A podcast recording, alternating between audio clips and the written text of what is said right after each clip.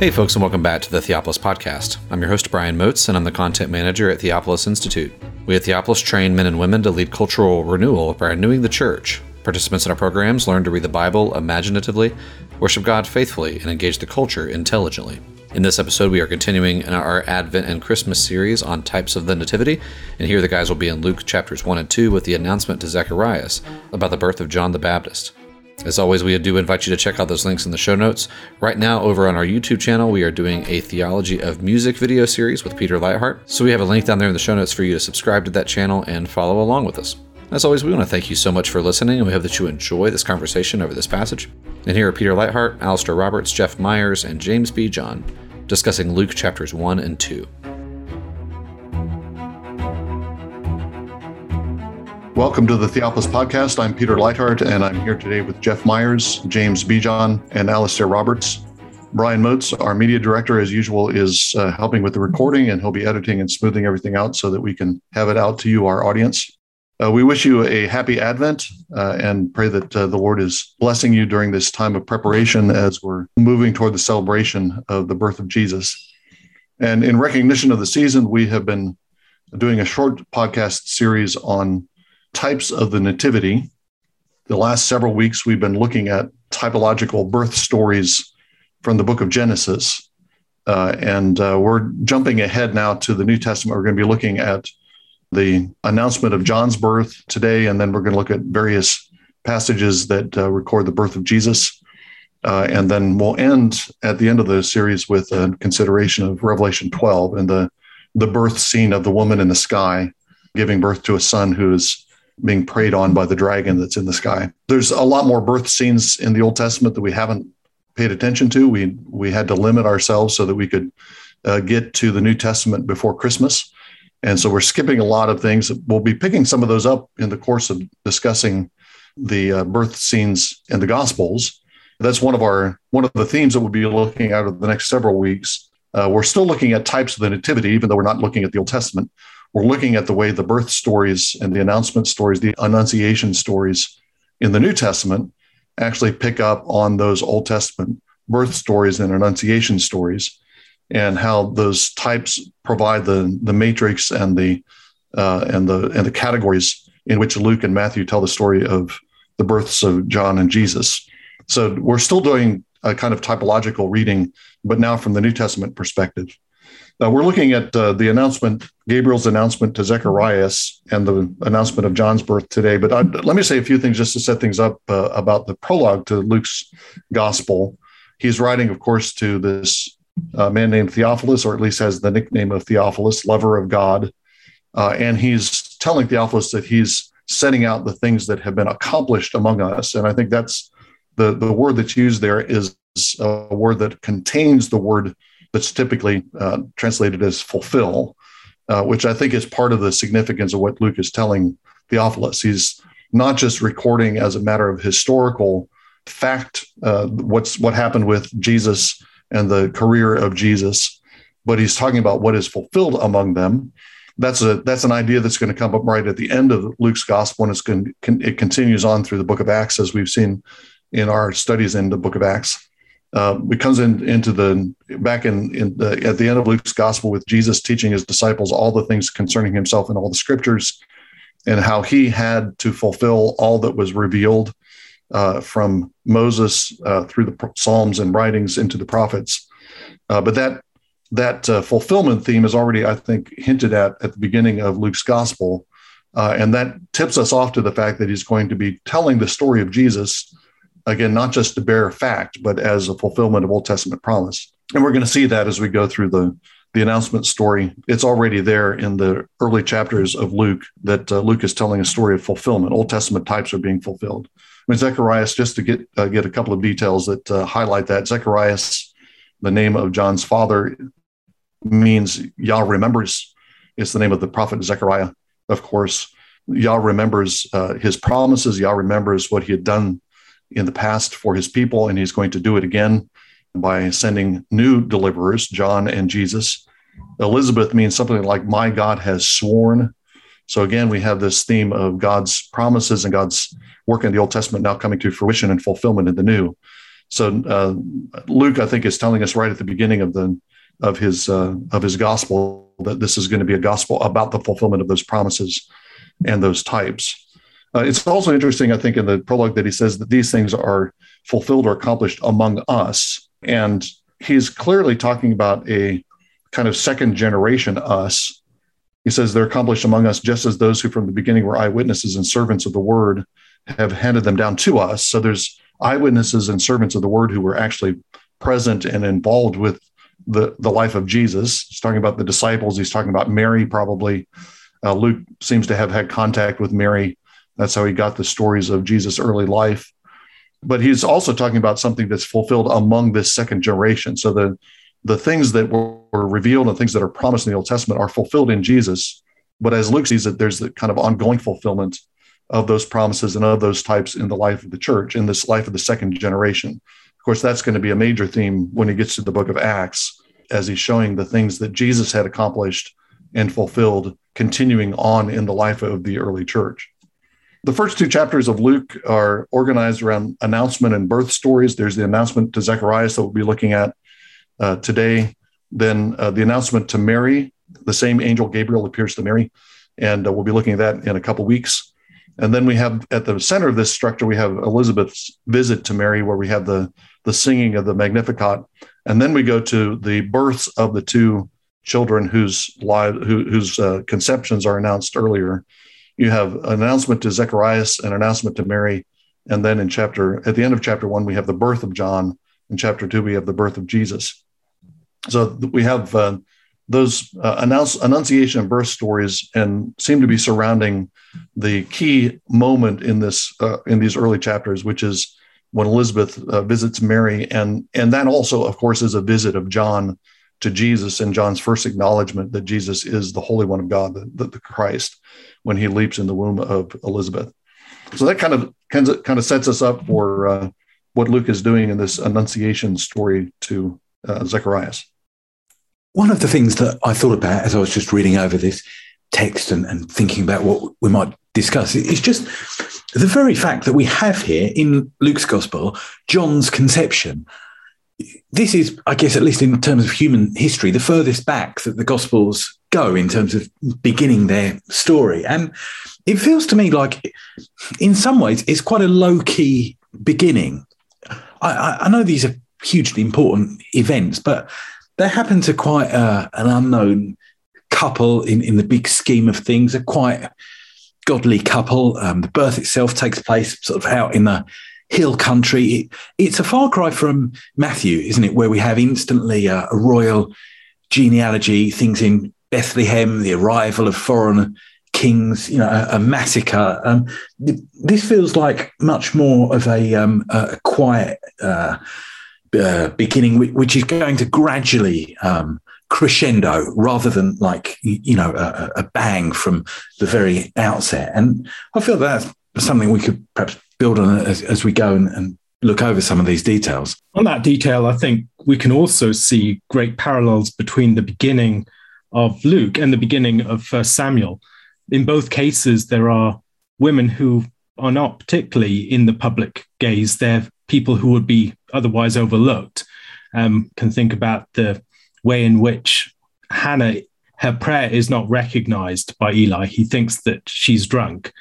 And what we have here is, uh, again, a man who's lacking in spiritual perception. And we have another barren woman who has her womb opened.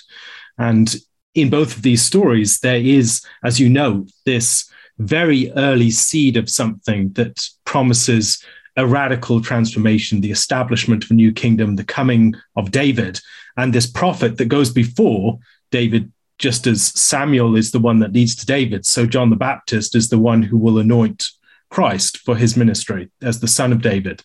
And so that figure at the beginning, who is very um, doesn't seem to invite our attention in and of herself. Um, maybe invites our attention precisely in her parallels with Hannah, who's another character of that kind. Yeah, that's a that's a great point. Both of you had something Alistair pointed out in an earlier podcast in this series that uh, these major transformations in Israel's history, and now the major transformation in world history begins in the secret places, uh, this you know the very secretest place of a woman's womb, and as uh, James and Alistair said, it's beginning with uh, people who are not prominent, who are uh, not in king's courts. Zacharias is a priest, but he's not a, a prominent priest. He's not uh, he's not mentioned else otherwise than in this in this passage. So that's uh, that's seems to be a, a, common theme of all these birth stories that you have this uh, these transformations that begin in a very uh, a very secret and hidden way, and then uh, and then slowly grow into uh, major transformations. And this is a sign that God has not forgotten His promises to the remnant of His people.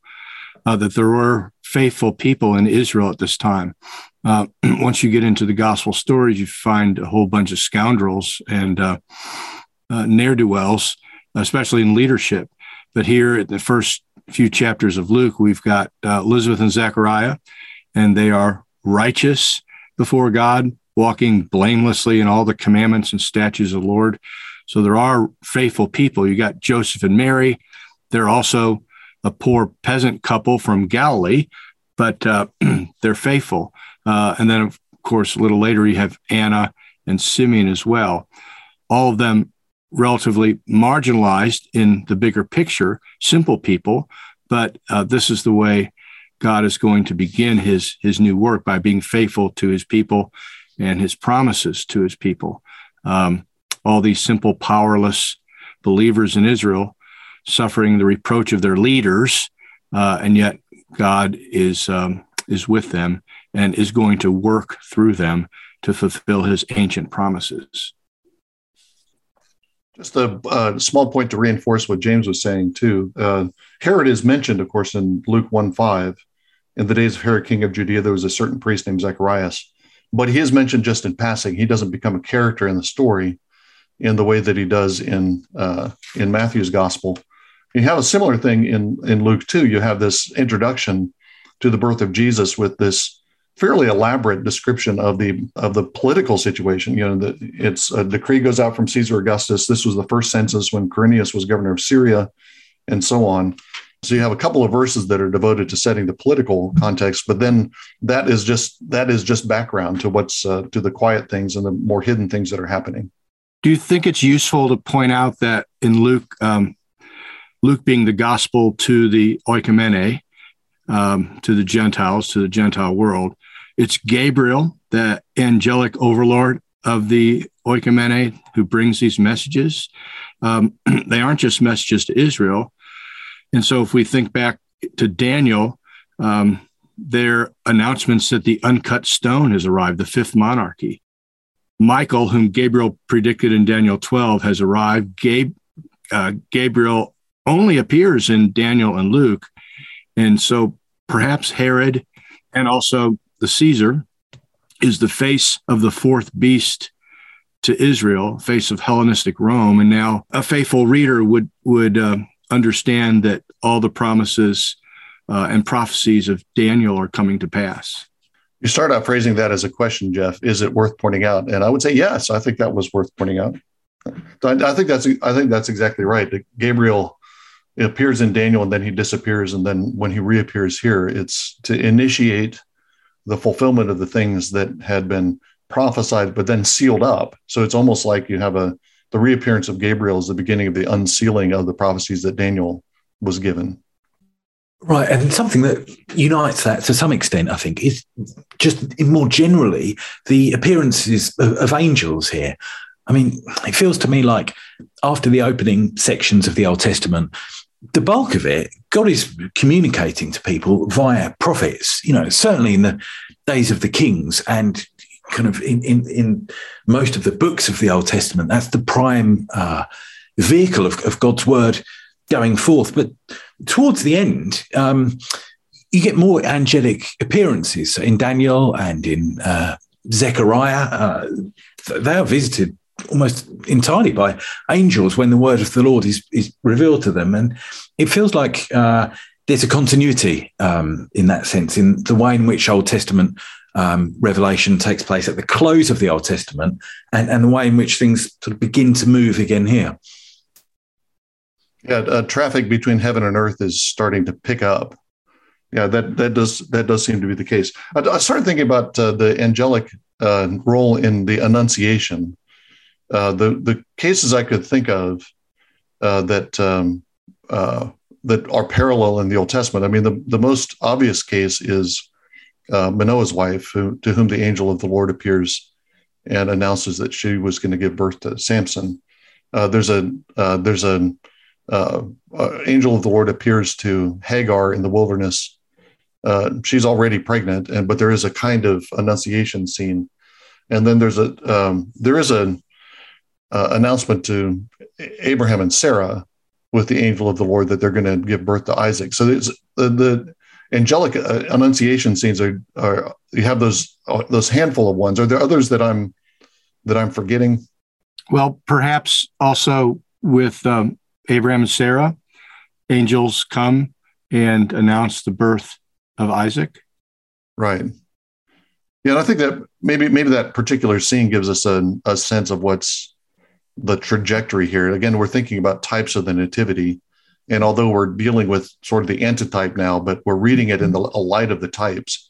So, an angel appearing and giving an announcement for the birth of a child. I mean, the, it seems to me that the strongest association is with uh, Manoah and his wife. Um, and John is being associated pretty strongly with Samson. I think Alistair is right. There's a lot of Samuel imagery around here, uh, around the chat, first two chapters of Luke. But um, uh, also, I think there's a there's a strong uh, hint of a Samson-like character, a powerful leader who's going to stir up the people as Samson did, is going to be filled with the Spirit, and is going to be a, a Nazarite as Samson was. So um, and that we're alerted to that already by the appearance of an angel who's giving a birth announcement.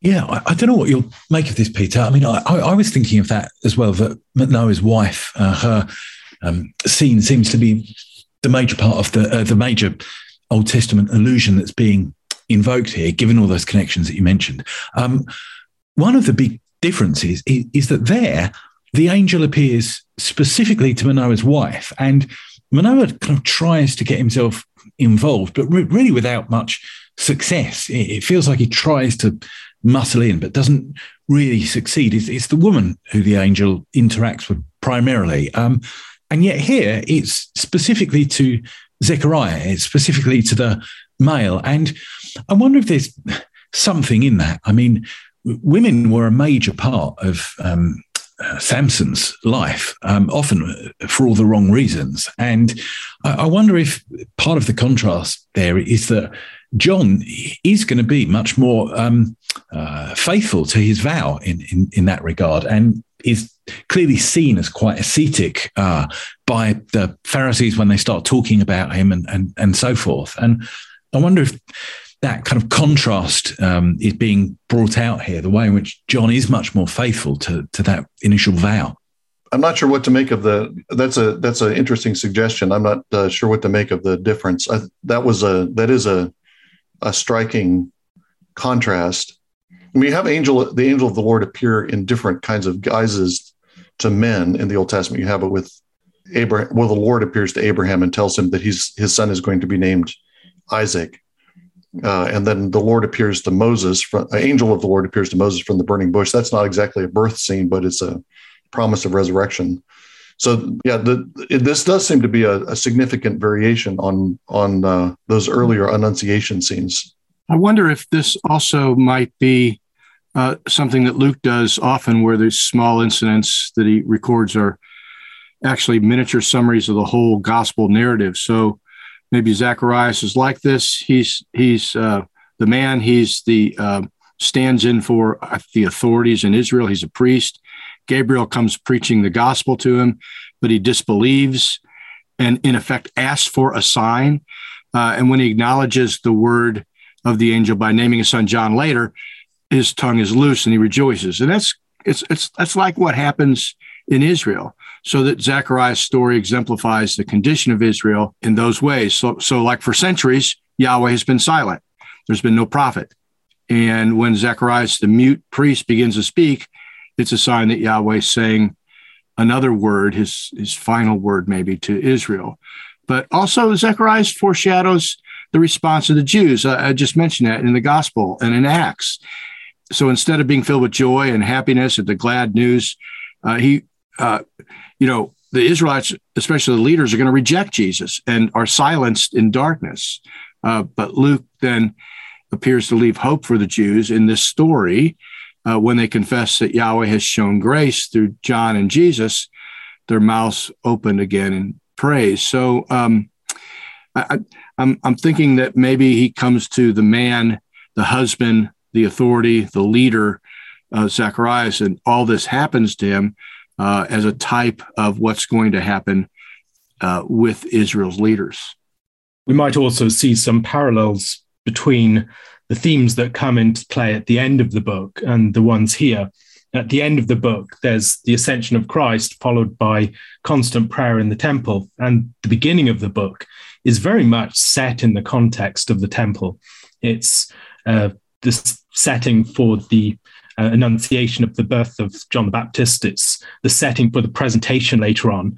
And then we have it mentioned also in the story of Jesus in the temple as a boy.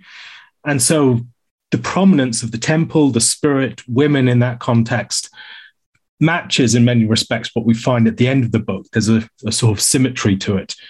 Besides that, I, I wonder what we're supposed to, whether we're supposed to maybe recognize some significance in the names of the people involved. Um, think about uh, Elizabeth might make us think of a Elisheba from the Old Testament, who's the matriarch of the whole priestly line. And this is a priestly line in crisis. Um, there's a callback to the final prophecy of the Old Testament with the promise of the one coming in the spirit and power of Elijah. Elijah. And in the character of Zechariah, we might also think about the re-establishment of the temple after the exile. Is there how much weight should we put on those details? Do you think that it maybe clues us into some of the themes that are beginning to percolate in the book, or is this are they just random details that have no significance whatsoever? I mean, we're we're all about that in Theopolis. so you're asking, is it worth pointing out that these names are the names? Well, yeah, the Zechariah Zechariah connection is interesting, uh, and that that does fit with what you said about the framing of the book with temple uh, people present in the temple begins with Zechariah in the temple. It ends with the apostles in the temple, and uh, it, it, begins in prayer. It ends in prayer. Uh, so yeah, the, that does seem to be uh, it, the the name would be an additional uh, factor in recognizing that there's a a uh, theme of a new priesthood, new temple, uh, that uh, is laid out in, in, in Zechariah, particularly in the opening six chapters, the visions of Zechariah, where he's seeing the uh, seeing the, the establishment of a new system uh, after the exile. And so, yeah, that that makes sense to me that those names would be pointing in that at, that direction. Perhaps another c- connection with um, Zechariah and his prophecies is the way in which, at the outset of the book of Zechariah, um, things are quiet. There's no movement in the earth. The earth is still, and and that's a bad thing, isn't it? As the seventy years come to their um, fulfillment, um, it, it's a bad thing that the nations are quiet, and so God sort of intervenes and gets things. Uh, moving gets the nations uh, moving and intermixing again, and um, that seems to resonate with a lot, a lot of um, Luke. Like as Jeff pointed out, you know, Zechariah is, is literally quiet. And uh, you get that statement, don't you? Um, where is it in verse um, 21? They, they were waiting for Zechariah. They were wondering at his delay. And I, I take that to be a, a more general um, allusion to Israel's mindset. They're wondering at God's delay um, in acting and intervening. And we get that sort of stirring up of the nations again in. Um, really in, in Caesar's decree. I mean, I suppose it's not of the nations as a whole, but the earth suddenly gets thrown into flux again as people are returned to their um, birthplaces. And, and, it seems that the um, the silence of and the barrenness of the wilderness is is suddenly being uh, brought to life and stirred up by the Spirit. That raises a question for me too about what is going on here at the temple. So Zechariah goes in and does uh, his duty, serving as priest. And then in verse 10, it says that the whole multitude of the people were praying outside at the hour of incense. So, what were they praying for? Um, the reason I ask that is because when the angel appears, he tells Zechariah, who is troubled in verse 12, uh, in verse 13, he says, Do not be afraid, for your prayer has been heard, and your wife Elizabeth will bear you a son. So, is Zechariah the priest ministering for the nation of Israel, praying that his wife would have a child before the altar of incense? Is that what the multitude are praying? Or are they actually praying for the birth of the Messiah? Um, why is everybody waiting for Zechariah to come out and wondering what he's going to say? Um, that's all really fascinating to me. Did this happen every day uh, when the priests were ministering uh, before the uh, altar of incense? Um, were they praying for something more specific? Is this an answer to the prayer of the multitude? Uh, or is it just Zechariah who's praying for a son to make his wife happy in her old age? I, it seems like the petition that uh, the, that Gabriel talks about is a petition of uh, Zacharias himself. Uh, in verse 13, don't be afraid, Zacharias, for your petition has been heard, and your wife Elizabeth will bear a son. So we find out that they've been praying for her womb to be open and for them to have a child. Um, um, my guess is that verse 10, the reference to the prayer of the multitude, is, like you said, a prayer for the arrival of the Messiah.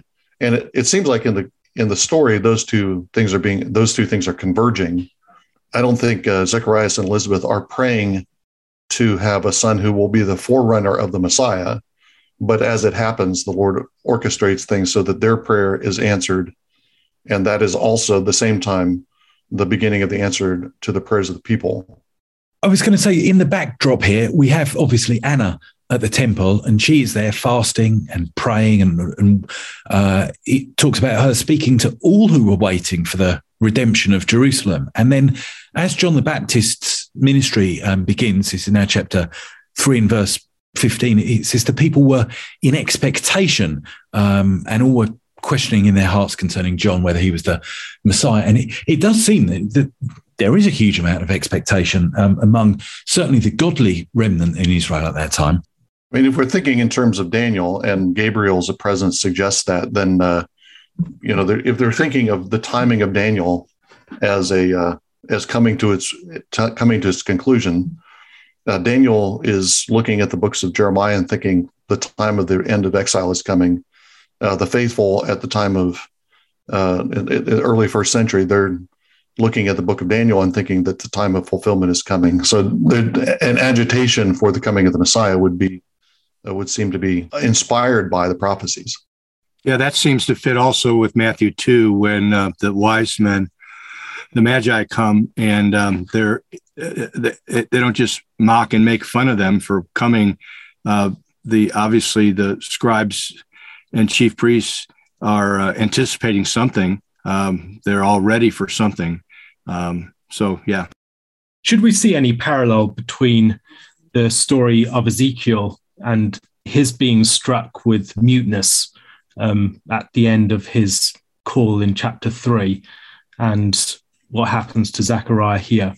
And um, Daniel Block, for instance, has suggested that the silence that the Lord imposes upon Ezekiel is a judgment in part upon some resistant silence that he has after his initial commission.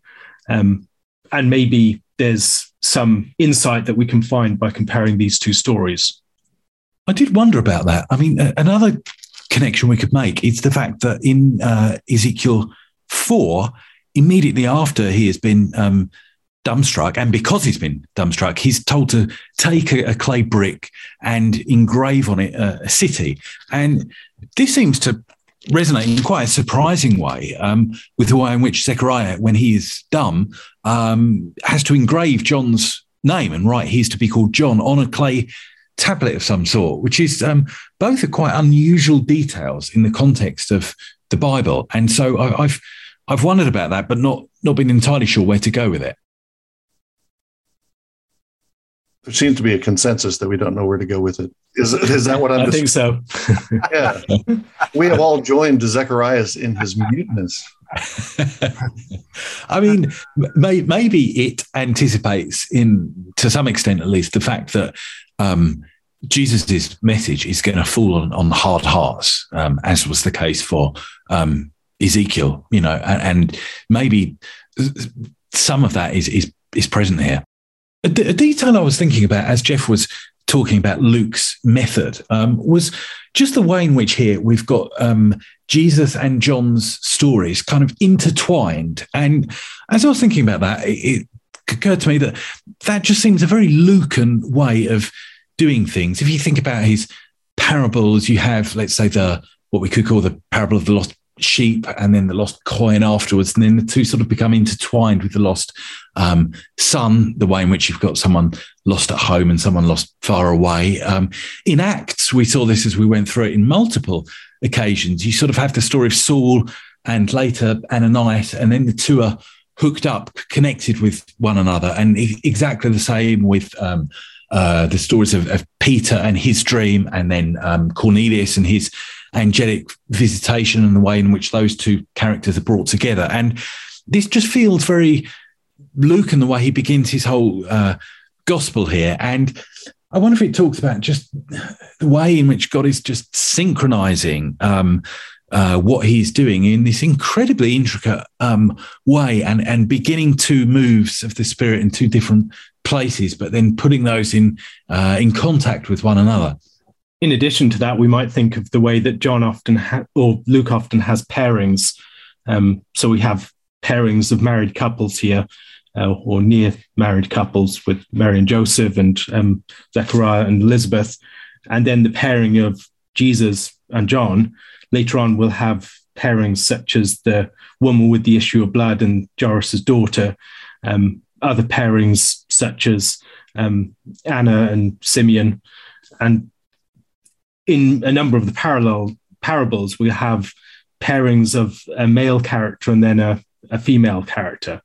And it seems to be a fairly consistent aspect of um, Luke's style of storytelling. Pick up on uh, something that James said. Uh, we've been looking at Old Testament foreshadowings of this announcement and of the conception, Elizabeth's conception, uh, John's conception, I guess. Um, I mean, the one one of the prominent ones is uh, obviously Abraham and Sarai, because you have older couple with who's uh, the woman is barren, they're childless, uh, and also the fact that the the angel is giving the name of the child ahead of time to Zechariah. He's going to be called John. Um, Isaac is named uh, already in Genesis 17. Uh, Ishmael is also named before his birth. Uh, other other patriarchs are named um, that we know of are named at the time of their birth because of something about them at the time of their birth. But you have these parallels between uh, Zacharias and Elizabeth and Abraham and Sarah. But then you also have the important discontinuity. This is the point. This is the illusion that uh, hint that James brought up. The important discontinuity of the role of the Spirit in these births. Um, this child is going to be filled with the Holy Spirit from his mother's womb. Uh, he'll be a Nazarite, verse 15 says, but then it's also said that he filled with the Spirit. He leaps in the Spirit when he comes into the presence of Jesus. Jesus is born and conceived because of the overshadowing of the Spirit. Uh, Matthew's going to make the same point that uh, the one who's conceived in Mary is of the Holy Spirit. Uh, and that, that's implied in various miraculous birth stories in the Old Testament. I mean, the way Paul reads uh, the the birth of Isaac is as a spiritual, uh, you know, the he's a child of the spirit rather than a child of the flesh. So that's that's implicit in some of the Old Testament birth stories, but it's not explicit the way it is in the Gospels. That these are the, this is a new initiative of the Spirit, and the Spirit is the agent for these miraculous conceptions. Uh, the Spirit who hovered over the waters at the beginning of the creation, the Spirit who uh, equipped uh, the the uh, the craftsmen to build the tabernacle, uh, the Spirit who is uh, equipping the judges, that spirit is at work again and forming uh, from from the womb, forming um, new new creation, forming new judges who are going to uh, uh, throw off uh, and and defeats Israel's enemies. So I think that as as far as I could discover, that um, that's unprecedented. There's no Old Testament example of the Spirit as the agent by which a conception happens. Nothing, nothing explicit. It, maybe I maybe I missed something, but that, I think that's new here. And the emphasis upon the spirit in these opening chapters of Luke really is quite startling. In just about every single one of the episodes, the spirit is mentioned. And yet we go for many chapters of Luke afterwards and don't have that much of an emphasis upon the spirit. It seems that what we're having here in part is an anticipation of what Pentecost will mean. The um, conception of Christ, the descent of the Spirit upon Mary, is the overshadowing of Mary by the Spirit, is a sort of some have called a Marian Pentecost. The coming of um, Simeon into the temple is again described in ways and the way that he prophesies in ways that might make us think of the way that another Simeon will prophesy in the temple context as Peter gives his sermon on the day of Pentecost. And so maybe what we're having here is a foreshock of the great um, event that is awaited as the there is this birth and um, of the church as the body of Christ, as the Spirit comes upon it and brings it to life as a new man. Um, and within these chapters, the way that the spirit comes to the foreground, we're having a sense of what's already in play, even when no one else is recognizing it at this point. Um, I doubt that there was much attention given to the interactions in the temple between um, Jesus' parents and Simeon and Anna, but and in the same way with Zechariah, there was some stir called, caused in the region, but I doubt the news traveled much further than that. And so what we're having is again um, a small event that anticipates something much larger on a more public stage. Um, yeah, that's good. I think it also just anticipates, especially these earlier stories, the fact that the Spirit is going to settle on Jesus. And so um, Jesus is the one that the Spirit descends on at his baptism um, and led into the, the wilderness by the Spirit. Jesus is the one who uh, begins his ministry here in Luke 4 uh, by uh, talking about the, the he, he, returns in the power of the Spirit to Galilee. He says, The Spirit of the Lord is upon me. And then almost immediately we start seeing Jesus um, uh, dealing with the other spirits, small s, the, the demonic spirits, the unclean demons. Uh, and there's this, uh, this warfare that goes on with between Jesus. So, so the Spirit shows up here, but ends up settling on Jesus in a pretty mighty way. Perhaps you could see it as um, as Christ comes into the world, every single person who is connected with that coming in some way, even from some distance, is caught up in the slipstream of the Spirit, whether that's um, Zachariah prophesying Elizabeth being filled with the Holy Spirit and the child in her womb um, jumping with joy at the coming of um, Christ, or the Spirit descending, overshadowing Mary, or the Spirit leading Simeon into the temple, whatever it is, all of these characters that will come in contact with Christ are drawn into the um, slipstream of the Spirit by which he comes. Yeah, and some of that could again look back to Ezekiel, couldn't it? We we have um, very soon after the visions you were talking about, we have God's Spirit um, departing from the, the temple um, and leaving to go and, and, begin a new move of the Spirit elsewhere. And um, I wonder if here at the outset of Luke, I, I wonder if we have something of, of the uh, the return of, of, God's Spirit in a, in a human form, in, embodied in, in, a person here here at the outset of Luke. Um, we've got a an interesting detail that um, Anna is associated with um, 84, 84 years. Um, so, kind of, uh, what is that? 12, 12 weeks um, of years. And um, a while ago, I did some calculations between the leaving of the spirit of um, Ezekiel's temple and the birth of Jesus. You have um, 12 weeks of weeks, as it were, 12 um, jubilees. If, if you accept a 4 BC um, date of birth for Jesus, that is. And so um, I wonder if you've got sort of something of a foreshadow there too. Well, bring this uh, discussion of the Spirit back to where we began our discussion, which is with the quietness and hiddenness of God's initiative here. In contrast to what the Spirit does at the beginning of the book of Acts, which is a very public event, a loud event, one that attracts a crowd, and eventually, you know, by the end of the day, you got 3,000 people baptized. But uh, that work of the Spirit was preceded by the work of the Spirit with Jesus, which is preceded by the work of the Spirit that we're talking about here in the early chapters of Luke. Uh, that is nothing more than you could. I mean, it appears to be nothing more than the Spirit working to to uh, bring conception to uh, to unknown women. So, um, Spirit's work in the gospel story doesn't begin with the spectacular public event of Pentecost. It begins with the quiet event of these conceptions, and then uh, grows into the the work that uh, Jesus does by pouring out His Spirit at Pentecost. Right, and all that just seems to be preceded by the faithful and quiet waiting of particular individuals, doesn't it?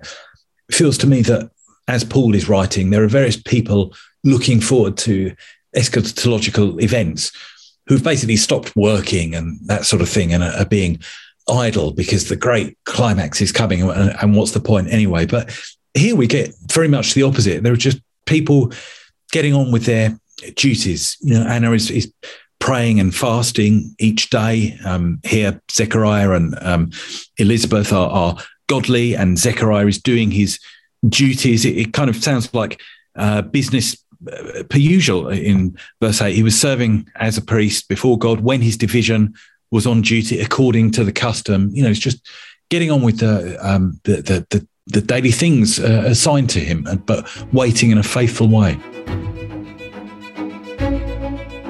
Thank you again for enjoying this episode of the Theopolis Podcast. For more information and for more content from Theopolis, you can check us out online at theopolisinstitute.com. We release new articles every Tuesday and Thursday on our blog, so you'll want to make sure to look out for those.